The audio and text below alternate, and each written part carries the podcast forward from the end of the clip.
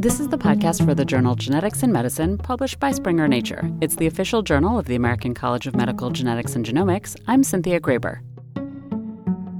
We are in the midst of a paradigm shift when it comes to genetic medicine, says Bruce Gelb, director of the Mindich Child Health and Development Institute at the Icahn School of Medicine at Mount Sinai. Today, doctors wait until someone has a health problem, and if there's a suspicion that there's a genetic link, they then conduct tests to figure out what the link is. But now we're getting to a point we envision a future where perhaps you know every newborn will uh, have dna taken from blood and their genome sequenced and it will be just part of their medical record and the notion is that we will have all this genetic information and be able to prospectively identify people that are going to be at high risk uh, for having particular genetic disorders. And by virtue of identifying them before they would present. Sometimes we could prevent certain problems or treat them if we have treatments for certain problems and so on. And the question is does it work? Is it possible, at least given where we sit today. He and his colleagues set out to test this genotype first approach for genetic variants that influence cardiac diseases. They chose two sets of disorders for which there are other visible physical manifestations, particularly height. This means the condition might have been caught by a doctor before the heart issue, which is far more subtle, would have presented. For this study, we looked at uh, this way, I can call it the long and the short of it. We t- we we picked one set of disorders where individuals tend to have uh, short stature, uh, so their growth is impaired, and then another where it's the opposite, where they tend to be taller than is typical. So the former are called the RASopathies. The most common by far, and the one we really were studying, not to exclusion, but but close to it, was, is called Noonan syndrome, and it is a genetic disorder the estimates, which are not very precise, are that something like one in 2,000 people have this disorder. And in this disorder, there's a particular facial appearance that is typical. The patients tend to be on the short side, and uh, about 90% of them will have heart involvement. And that heart involvement can include birth defects, so congenital heart disease, or it can include a problem of the heart muscle itself uh, called hypertrophic cardiomyopathy.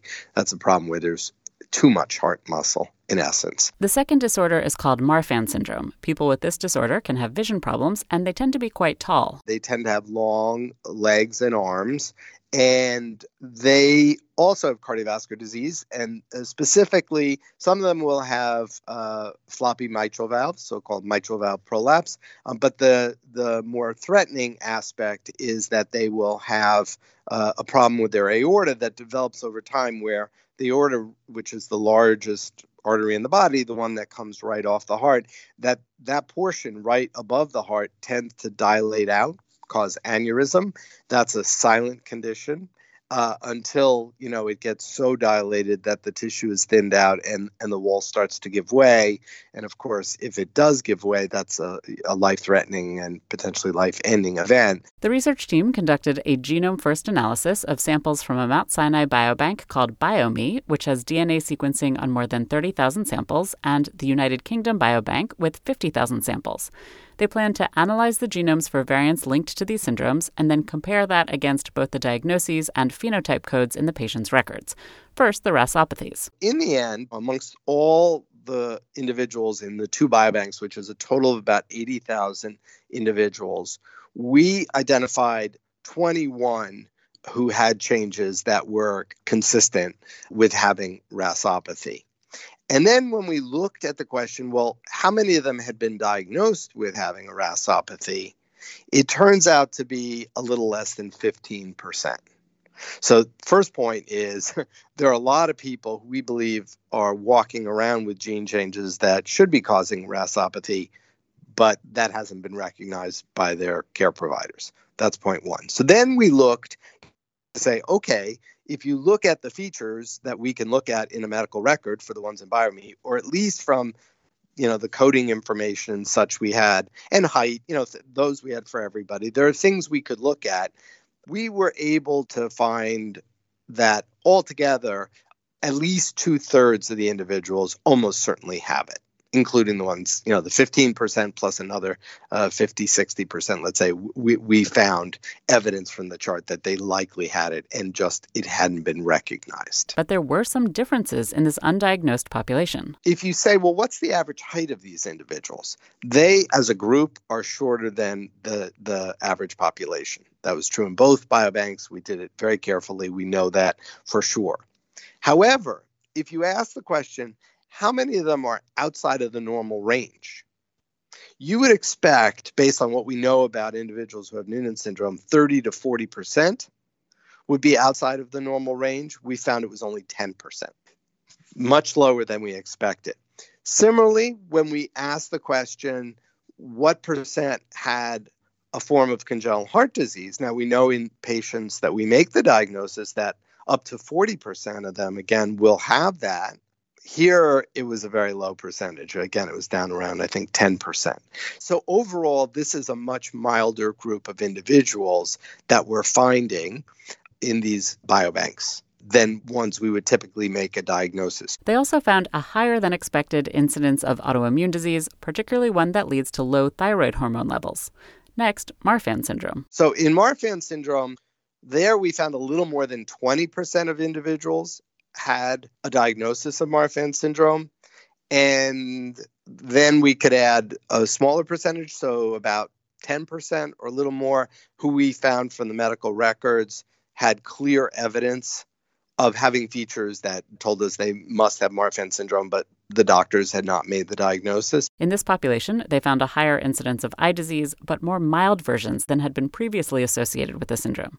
And then they looked for evidence of aortic aneurysms. Previously, you would say Marfan syndrome that you would expect a very high percentage to have aneurysm, like 85%, whereas we found a third of patients had problems with the aorta. So when you look on a population basis, it turns out to be less frequent than we understood. But again, there's a circular logic, right? Because the patients who show up with a problem in their aneurysm of their aorta are the ones who tend to get diagnosed. So that's why they're you know, our understanding is a little bit off compared to what's in the general population. Dr. Gelb and his colleagues have come to a number of conclusions based on this study. First, the phenotypes associated with the syndromes seem to have a much wider range, including much more mild examples, than what scientists had previously understood. Second, while they do think they can fully identify the RASopathies, in particular Noonan syndrome, they believe they may have come up with a number of false positives for Marfan syndrome based on the latest genetic understanding of the variants. And all that matters because if you imagine that day where we're sequencing everybody, it's not going to work if we tell 100 people that they're at risk for disease X, but it turns out that only 20 of them really are because what we understand about gene changes is so flawed, right? So we've got to be not 100% accurate, but we've got to be really close to accurate. If it were today, we could probably do that for the RASopathies, I feel like. Um, for Marfan syndrome, I feel like we're not quite there yet.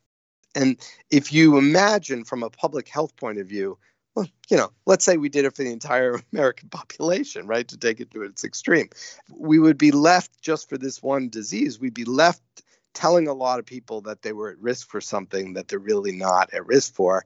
That has implications. I mean, some people get very upset. It creates a lot of anxiety, but also costs a lot because then you're saying that these people need regular medical surveillance, they need cardiac imaging every few years. I mean, there are a lot of things that start to happen um, when, when you're carrying a, a diagnosis like that. So, you know, I think we're not ready for that, is the bottom line.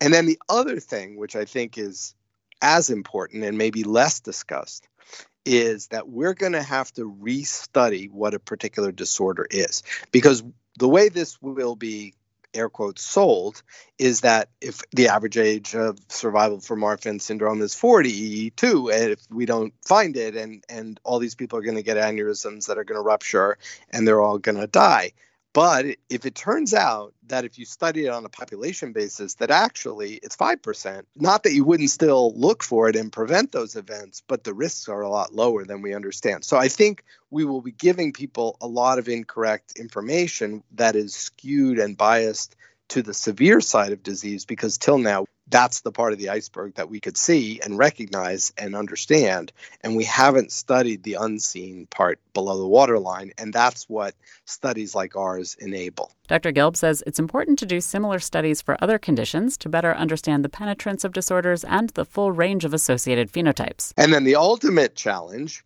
the ultimate challenge, which you know we're nowhere close on, is to understand incomplete penetrance so, why is it that two people who have the exact same change in a gene, one has it and one doesn't? How much of that is due to other genetic factors, so called modifiers, and how much of it is due to environmental exposures and what which ones? Because then you could start to get far more precise about who will show up. And that would be, if you believe in precision medicine, that would obviously be even better. Genetics in Medicine is the official journal of the American College of Medical Genetics and Genomics and is published by Springer Nature. I'm Cynthia Graber.